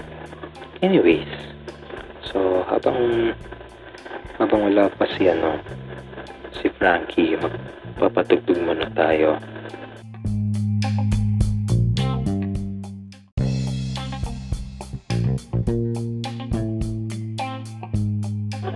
Ayan. Uy, wala ulit siya. Ayan. Hi, welcome back. Hello, hello. So, yun na nga. Nawala. Bakit ka biglang nawala? Para sa Ay, sir. Hello. para sa kabatiran ng mga nanonood sa atin. Ayun nga, ano kasi yung internet namin pa putol-putol eh, nababattery pa talaga ako. Lalo pag klase na kami, ganyan yan eh. Pasensya na. Okay lang, pero alam mo yun, problem naman siya ever since nung nagkaroon ng pandemic, no? Na lalo na pag sa mga online classes, talagang putol-putol yung internet, o kaya yung ibang estudyante hindi makabalik, pati rin yung mga teachers nahihirapan din. So anyway, tuloy tayo sa sa kwentuhan natin kanina. So, ano pa bang ano natin? Siguro ito, um, kwento mo din sa kanila kung ah saan ka madalas tumatambay nung college ka. Ano ginagawa mo nun? And saan ka, saan kayo madalas mag-hangout ng mga tropa pips mo nung college? Ah, okay. So, uh, share ko lang yung mga dati naming tambayan, no? Dati nung nasa ano pa lang ako nung nag, nasa kolehiyo pa lang ako. So, kasi kami, meron kaming, ah, may mga pag, pagrupo ako, sige, mga klase ko. Tinatawag ko talaga, sobrang malapit ko talagang kaibigan. Since, ah, siguro nung ano pa lang namin, na first year pa lang kami as a technician student. So, ewan ko lang kung yung, yung iba nandito. Yung iba kasama ko dito kanina yung. So, dati doon, Ah, overall kasi nasa ano kami, nasa walo ata kami, walo pito. So, nadadagdagan lang siya kada taon. Tapos nabubuhasan din siya eventually. So, ah madalas na talaga tambayan talaga namin ng Papa is ah, alam mo ba yung tenement Papa, yung ano doon, yung condominium building doon. Oo. Ah, yung condominium building doon, tapos may tatawag na terrace doon sa pinakataas doon. Meron merong tambayan doon. Ah, pag pag nagkakaroon ng ano sabi break time, isang oras. Kung after namin kumain, diretso kami doon. Tapos magpapalamig lang kami doon, magpapahangin. So, eh, yun lang yung parang naging tambayan namin. Isa pa, ah, sa loob ng campus namin, no, pagkatapos ng aming ah, klase, kasi dati yung klase namin sa ano na, dati noon, nung nag-Bachelor of Science student na ako noon, is panggabi kami noon. So, ang uwi namin is around, siguro mga alas 8, ah 8.45 kung talagang sin inano talaga, kung sinagad talaga ng instructor namin, ng professor namin. So, tumatambay kami doon sa, ah siguro yung mga like dito na ano, taga TUP, alam to ko saan, doon sa chapel namin, sa ecumenical chapel. So, meron kasi kami parang maliit na ano, chapel. Then kada gabi, nandun kami, nagkukwentuhan lang kami ng mga ah, mga nangyari sa lessons namin, sa mga nangyari sa mga test namin. So kasi madalas naman ito nangyari sa mga engineering students. No? So, pagkatapos ng mga exam, ah nagpo-compare kami ng mga sagot. Lagi yan, lagi yan, laging nagkakaroon ng ganun. So may mga kaklase ako na parang ayaw nila pagkwentuhan pagkatapos ng test kasi ang lalayo doon ng mga sagot nila. Pero naman sa akin eh, ang ng mga sagot kaya ayaw namin nagko-compare compare. Pero nagko-compare talaga kami nun pag may mga ano kami, time kami. So sa ng school namin sa Ecumenical Chapel, then ano naman, minsan lumalabas naman kami, no? So napupunta kami sa ipong bibutan. Dati naalala ko noon kada, siguro kada, kada week, Hmm. um, Friday, pag patapos na yung ano, pag patapos na yung week, nasa SM bibutan kami, tumatambay kami ng mga klase namin. Doon sa ano, sa video, basta nag-video kami lagi doon sa Quantum. So, yun talaga lagi yung nagiging parang source talaga ng activities namin nung nag-aaral pa ako. Yung pagkakanta talaga. So, walo kami na lagi kami kumakanta. Ewan ko ba, papangit ng boss namin, nung maganda sa amin boss. Pero, love na love namin yung pagkakanta. Ayun ba Ah, ano ba yung wait lang, ano ba yung mga kapag halimbawa no, paano paano ah kung doon sa halimbawa mga nasa accounting di ba meron silang mga departmental examinations. Sa inyo din ba sa engineering meron din bang ganun din klaseng test? No? Parang yun nga parang qualifying exam ganyan. Parang every sem ano every sem may ganon. Tapos parang doon malalaman kung sino yung tutuloy o hindi ganyan. Meron bang ganon sa inyo? Tsaka gaano kahirap tsaka gaano siya kahirap hiti no paano paano yung nagiging pagre-review nyo para doon sa mga ganong klaseng exam? Aside pa doon sa midterms and finals na given naman every kalagitnaan tsaka katapusan ng, ng semester doon siya ginagawa. So yan kwentuhan mo ako tungkol doon. So ano ano ano pa actually yung ganun na ano yung parang may tinatawag dyan yung, nga, yung qualifying exam ano nangyari lang yan sa amin siguro isang beses nung ano nga lang kami nung papasok lang kami as a Bachelor of Science student. Pero nagulat ako niyan kasi dati marami akong kaibigan na dyan nag-aaral sa ano sa PUP may ganun talagang exam sa kanila so parang kada ano ata yun ah, siguro kada tapos ng sem or di kaya pagkatapos ng school year Oo. Nagkakaroon sila nung parang exam, isang malaking exam. Kung kung sino lang yung makakapasa, eh yung mga makakapagpatuloy. So, napakagandang ano nun, no, pa- napakagandang ah, way nun para salain talaga yung mga deserve na mga. Pero sa amin kasi parang wala, walang naging ganun sa amin. So, yung mga big exam lang namin, yung mga finals exam lang, Ah, wala nga kaming mga midterm na eh. Midterm, mga final, ah, midterm. Di may mga ganun midterm exam Mm. sa side. Since kayo ay um, by sem or dalawang sem lang. Kasi kami sa ano namin sa PUP is tri-sem kami. So, pinakabili exam na talaga namin is sem kami, kami sa muni.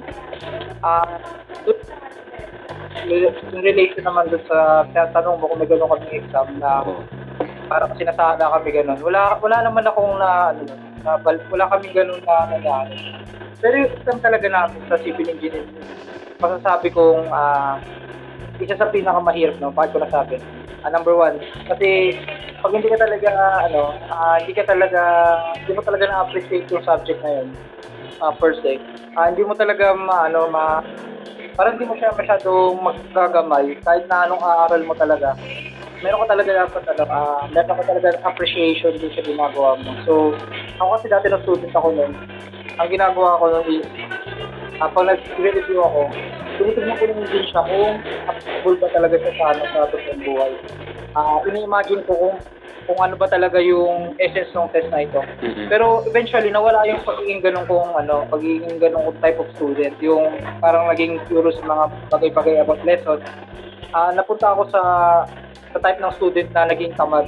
Ko kung bakit ako naging ganun kasi dati kasi inaim ko maging cum laude talaga nun, yung, yung panahon ko. Pero nung nalaman kong pag may stress ka pala, hindi ka na pwedeng mag ano, ma, hindi ka na pwedeng maging cum laude. Doon siguro tinamad na ako mag-aaral talaga nun. Kasi nagkaroon ako ng isang stress sa isang subject. Ko kung bakit ako naging doon.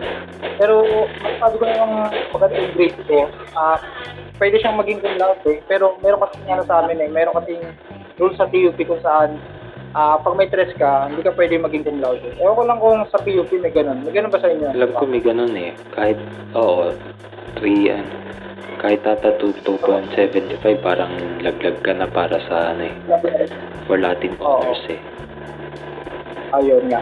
So, yan yung nangyari sa akin. So, nung nalaman ko yun, kasi hindi ako nagbabasa dati ng student manual. Eh. Nung binasa ko yun, tapos nakita ko yung ganun na condition, ayun, nawala na yung parang ano, gana ko sa pag-aaral. So, ang ginawa ko na lang is, ah, nagre-review na lang ako ng enough. Tawag ito, parang ko sa. Yung sakto lang, yung hindi masyadong ah, pinapagod sa sarili ko, hindi ko masyadong ini-stress. Yung tingin ko lang na kaya, kaya kong ipasa, yun, magre-review-review lang ako. Ah, isa pa ah, na mahirap din yung ano, yung board ay yung board exam tuloy. Yung exam namin is number 2. Ah, napaka unpredictable din ng mga ano, ng mga examination namin. Kasi ah, syempre ganun din naman siguro sa iba no, may mga unpredict- ah, unpredictable din naman yung mga test mo. Pero sa civil engineering kasi ah tawag dito, may mga certain formula talaga na dapat ah, kaya kailangan mong kabisaduhin. Ngayon, pag hindi mo siya masyadong kabisado, ah o di ka di mo masyadong na, na talagang naaral o di ka na-practice yung formula na yun, pag nabago na yung ano, pag nabago na yung problem, hindi mo na alam kung paano gamitin yung formula na yun. So, isa yun sa mga ano, ah isa yun sa mga nagpahirap talaga nung nag student yung ah unpredict- ah, predictability ng ano ng test. And then yung siguro yung last is yung ano ah pag nag-test kasi kami noon is actually yung mga test na nakikita ko dati noon is nandun lang sa mga review book, sa mga reference book. Mm-mm. Eh dati ng mga time na yun is hindi ako talaga masyado nagbabasa ng mga libro sa civil engineering. Kaya parang hirap na hirap talaga akong sagutan sila. Ngayon, nung na- na-realize ko na parang, ay, itong mga problem na to, nasa libro lang din pala, dapat parang ginawa ko na siya doon. Pero hindi ko talaga siya ginawa. Ang nagseryoso lang talaga ako ng mga ano yun, yung mga last year ko na kasi ayoko ng bukod. At gusto ko na lang matapos. Ganun nangyari sa mga. Mm, halimbawa, ah, ay, ito pala. Medyo curious din ako dito eh. Sa kabuuan ng college life mo, ilang libro yung ni-require sa inyo ng prof nyo na bilhin at basahin? Actually, parang ano eh, tawag dito, paano ba to? Ang naging, meron ba? Ay, yung ano pala, nung technician pala, may nire-request kami ng libro, pero hindi siya related sa civil engineering kasi more on English siya eh. English, subject namin yun. Tapos nire-request na kami pabili ng libro na kulay pula ata yun. Yung libro na yun is ano yun, na tawag dito, parang teacher niya ata sa Master yun, yung author no. Kaya parang nire-require niya sa amin bilhin yun. Tapos yun yung gagawin namin as a reference guide. So, ayun, nire-require niya kami bumili nun. Pero alam ko na wala na yung parang gano'n requirement kasi parang pinagbawal na ata yun ng ano, ng shed edikay ng school namin. Mm. Bawal na mag-require ng mga libro. Pero isa pa, meron pang isa kami prof dati, yun nga si ano, si Miss Spain, si Ma'am Spain. Nirequire na rin kaming magano ng libro nun. Ngayon pag wala kang libro nun sa klase nun, sa klase niya, papalabasin ka niya. Eh, ito si Ma'am yung pagka ano to eh, tawag ito, pagka favoritism kasi ito si Ma'am eh, si Ma'am Spain. Ngayon, meron kaming isang kaklase na sobrang matalino talaga. Isa sa mga tropa ko yun, ah, pangalan niya si Francis. Ewan ko lang kung nandito siya ngayon. Oo. Si Francis kasi napakatalino niya talaga actually na student. Ah, tamad siya.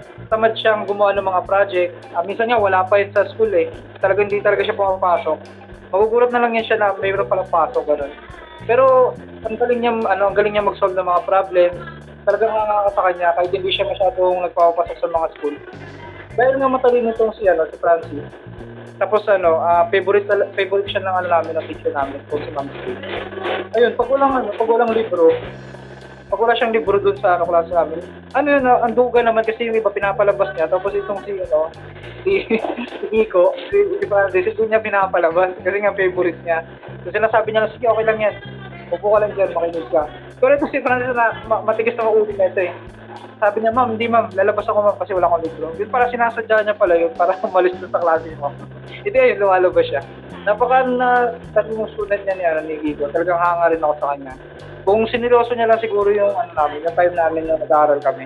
Siguro ano siya, ah, I think magiging number one siya, magiging number one uh, cum laude siya doon sa ano namin, school namin. Pero dahil nga tamad din siya, eh, wala, wala. Hindi nangyari yun. Shoutout kayo, kicks ko na niya kamantik. May ano ba?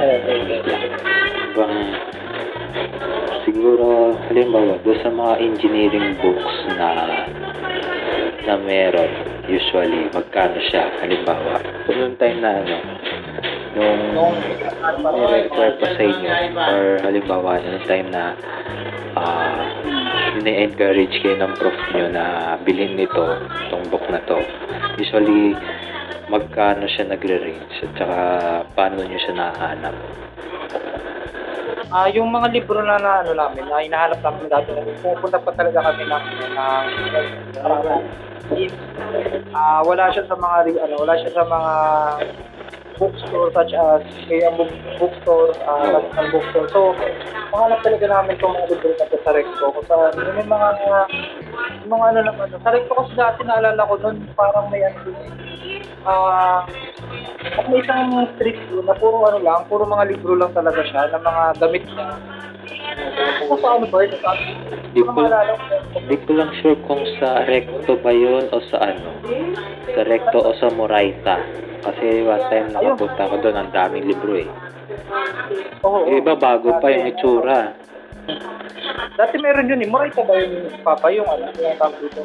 Yung sa underground, may underground tapos ang daming libro doon. Pero wala ko na kasi ngayon yun, hindi ko na alam kung nasaan yun. Ay, sa ano. Yan ba yung, yun. usual, yung binalita dati na pinaalis para i-renovate? Oo. Ah, sa Oo, Lagos parang- nila, doon sa may ano yan eh. Malapit sa City Hall ng Maynila. Oo, doon, doon talaga kami dati. Pati, kasi sa Manila kami bibili kasi nga, taga-tagig kami, tapos hindi namin sa ating Manila. Actually, nag, yung price range niya, nung libro is umabot ng, siguro minimum na yung ano, ah, 150, pero gamit na siya. Pero pag bibili namin siya ng brand, siguro nasa 300 siya. Kasi pinakamahal na libro na nabili ko, pero hindi ko naman binasa. Hindi ko nga tapos. Kasi ako magpasakasa ng libro. Gusto ko libro dito sa bahay, mga pang civil engineering. Pero nakagraduate na lang ako, hindi ko pa siya nabubuksan. Hindi ko, hindi ko man lang siya, ano, sinabutan sa. Hindi ako nakatapos ng isang libro. Siguro pinakamahal kong nabili is around uh, 500 ata. Yun yung libro na puti. Na mga, mga na nakikinig dito ng mga klase ko. Yun yung ano, yung tawag dito. Ah, theory of structure ata yun or engineering mechanics. Ang mahal niya kasi malaki siyang libro. Tapos, makalupa na rin. So, sa bandit ata yun mga ganun. So, ganun yung price range. Pero buti na lang talaga, no, ah nare-record, parang sinasabi lang nila na ganito yung reference nila, pero hindi natin nare-record dati. Ito lang talaga ako sa pro pinag-review. Sa bagay. Ang ano din kasi medyo mabigat din sa bulsa bumili ng libro. May mga, hindi ko lang sure kung may mga Facebook groups dyan sa school nyo na nagtitinda ng libro, ganyan. Mga second hand. Kasi naalala ko noon sa PUP, may ganun din. May mga nagtitinda ng libro pero karamihan doon sa mga mapapanood ay napapanood. Nakikita ko doon sa Facebook doon sa Facebook group. Yung mga libro ng mga minor subjects mga English, Filipino kaya foreign, foreign language ganyan. Ganun, yung, ganun yung mga nakikita ko libro doon.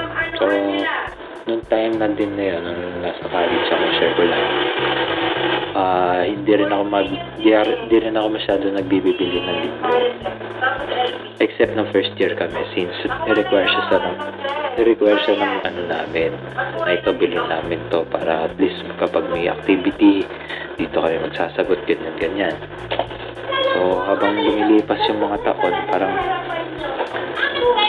ayun nagre-rely na lang kami doon sa mga reading materials na binibigay ng prof namin nakaserox naman na siya pero sarili na namin gastos kung paano namin siya i-reproduce.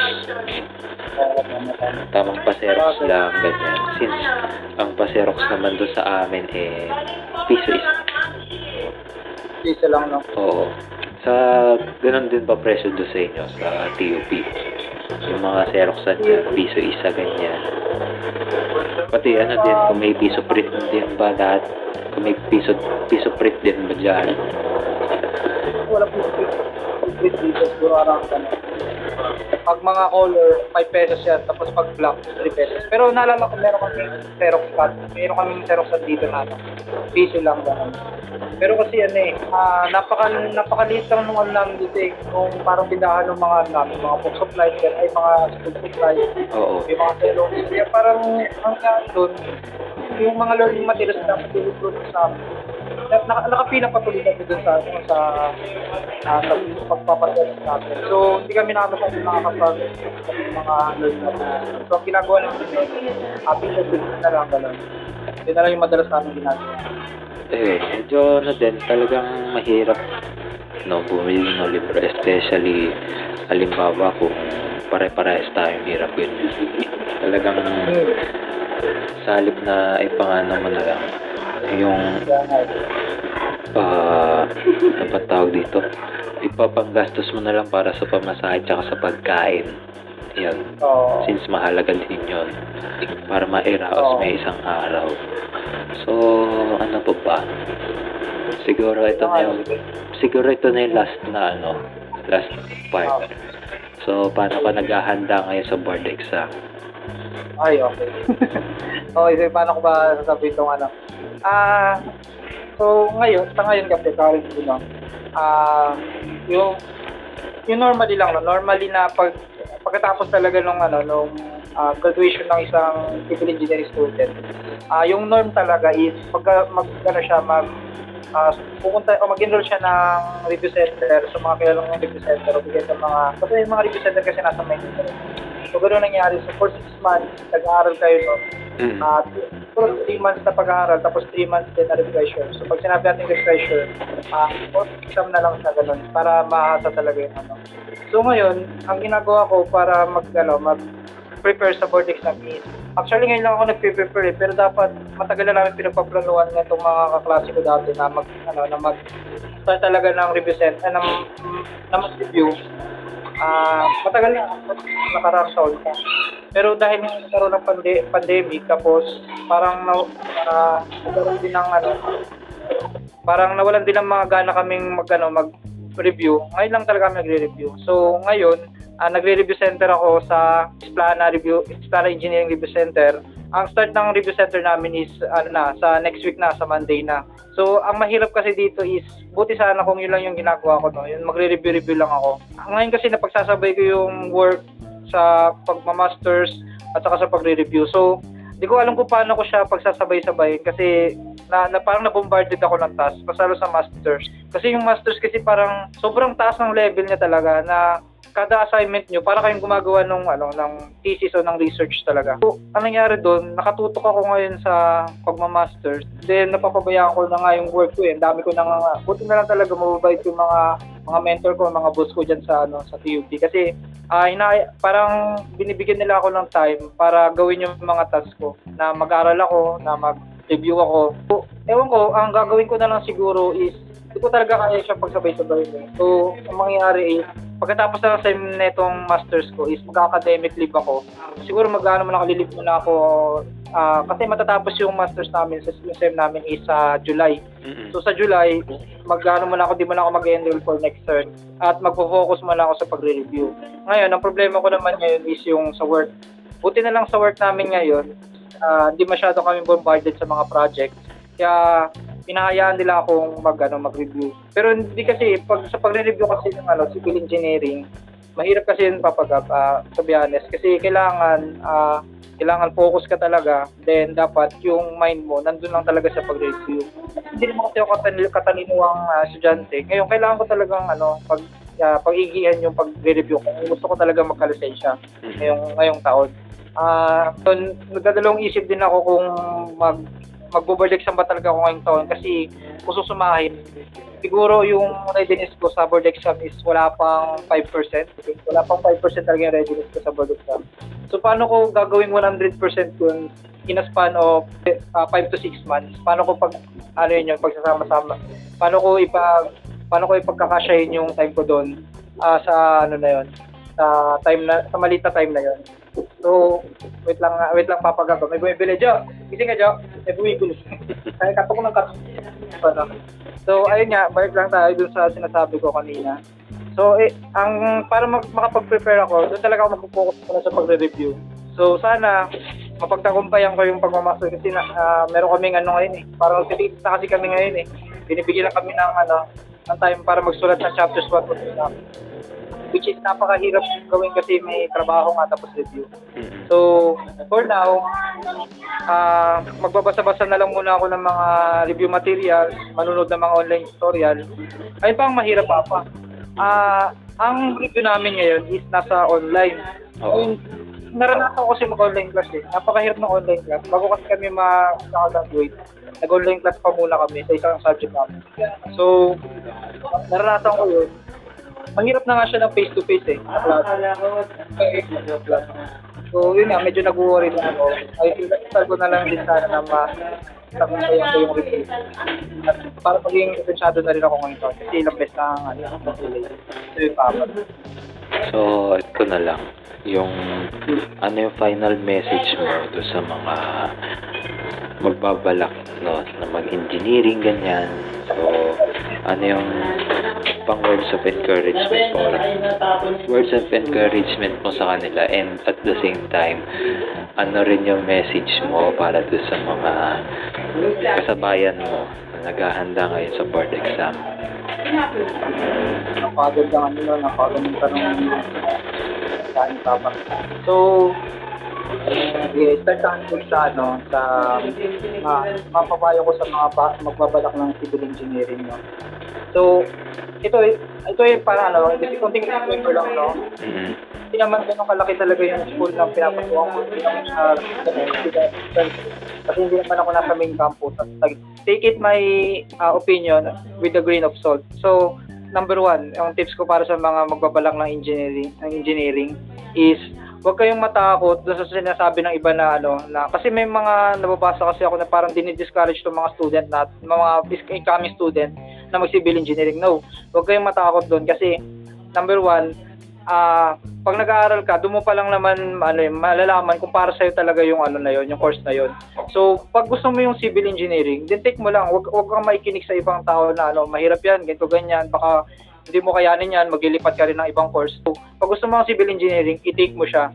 Then, nag, pag tinik mo siya, make sure lang na ano na ah, tawag dito talagang pag-aaralan mo yung ano yung ah, yung course natin kasi ayun yung naging pagkakamali ko nung ano ako nung student ako hindi ko siya masyadong sineryoso. Pwede ko siya sabihin, hindi ko siya masyadong sineryoso. At the same time, nagsayang ako ng oras sa mga time na dapat nag-aaral ako. Kasi nga, ano, pero syempre, ano, ah, dapat balansahin din nila yung, ano, yung social life nila. Kasi pag puro aral lang, medyo nakakabaliw din naman yun eh. Sa inyo, ang number one tip ko lang talaga sa mga mag, uh, mag-civil engineering na, ano, na student is take the exam, ay take the course lang. Pag nandun na kayo sa phase na nag-aaral ka- kayo, ano lang, ah, unting tiyaga, kahit ano, bigay niyo yung ano nyo, yung best nyo. Pero wag na bigay niyo yung best nyo. At the same time, dapat nag-enjoy din dapat kayo dun sa course nyo. Paano mo ba malalaman na parang tawag dito? Paano mo malalaman na para, para sa'yo talaga yung ano, yung course na yon? So, ito lang yung mga parang na-observe ko nung ano ko nag-aaral ako no. So, number one, sa tingin mo na para sa'yo talaga yung course mo is yung ano, pag nag-aaral ka, parang di mo na ano, hindi mo na, na naiisip yung time. Parang ano na lang, nagpa-pass by na lang yung time na nag-aaral ka tapos at the same time parang nag-enjoy ka. Eh, meron kang ano, meron kang ah, sense of fulfillment pag natatapos mo yung isang project, isang pra- ah, isang problem o di kayong isang project. So, ayun yung number one, no? Number two, ah, pag na, ano, pag alam mo talaga sa sarili mo na ito na talaga yung gusto mong tahakin, ayun na talaga, pag ito na yung gusto mong tahakin, parang napipil mo na talaga na ano, ah, ito na talaga yung para sa'yo. Hindi ko kasi masasabi ito na ano eh, parang ito talaga yung general opinion ng bawat student. Ito lang yung parang nararamdaman ko, no. So, ayun lang yung masasabi ko sa mga magbabalak ng civil engineering, no. So, wag lang kayo matakot sa civil engineering kasi hindi naman talaga siya ganun dapat katakutan talaga. Kasi, ah, katulad din naman to ng ibang course eh, wala namang mahirap na, ah, wala namang madaling course, lahat naman yan mahirap. Ah, then sa mga mga kabatch ko na, ayun nga, nag-aabang sa board exam na patuloy na uh, nadidelay, napopostpone dahil nga sa sitwasyon natin ngayon. Um, gusto ko lang sabihin sa inyo na ah, may iba't iba tayong ah, may iba may iba't iba tayong phase ng ating ah, success sa buhay. So kung for example, ngayong taon hindi kayo makakapag-take ng ano ng board exam, okay lang 'yan. Magtrabaho muna kayo, okay lang 'yan. Ah, mag-aral muna din kayo ulit, okay lang din 'yan. Hindi kayo makapag-take, ah, okay lang din 'yan. As long as pag ready ka na, dun mo na doon ka na talaga mag-take ng board exam. Kasi ako, sa tingin ko, hindi pa rin ako talaga ready.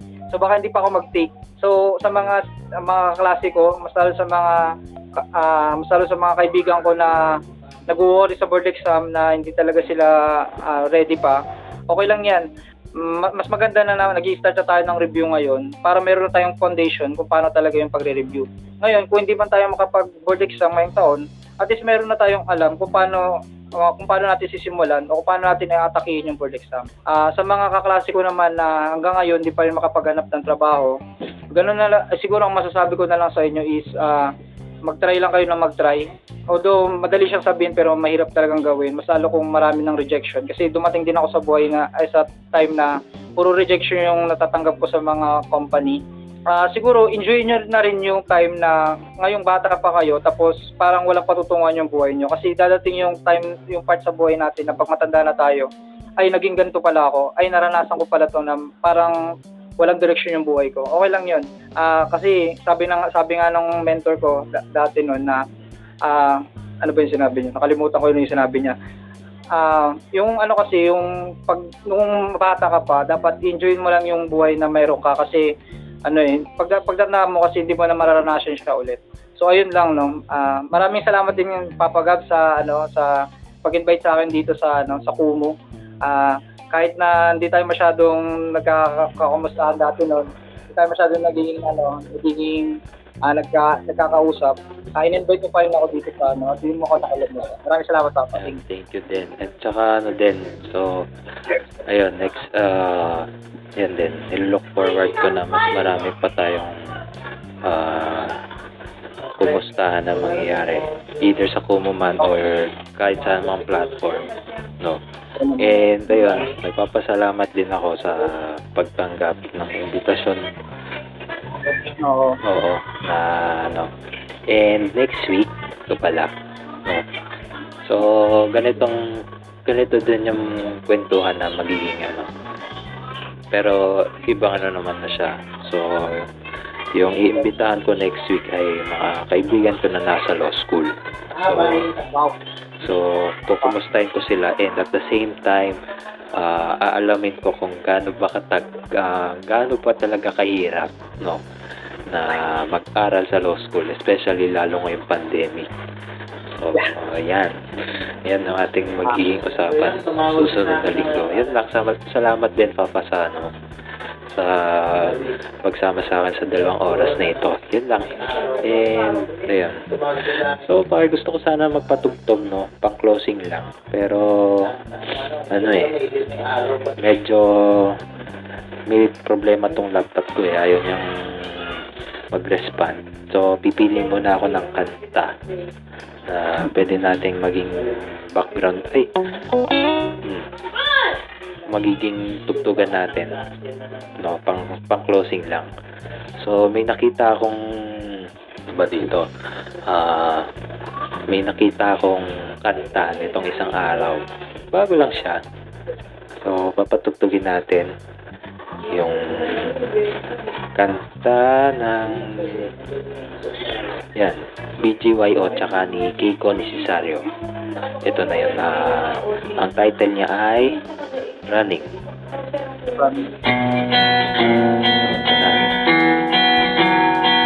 So, yun. Salamat sa pag-invita, no? Sa time na you. Mga araw na di makagalaw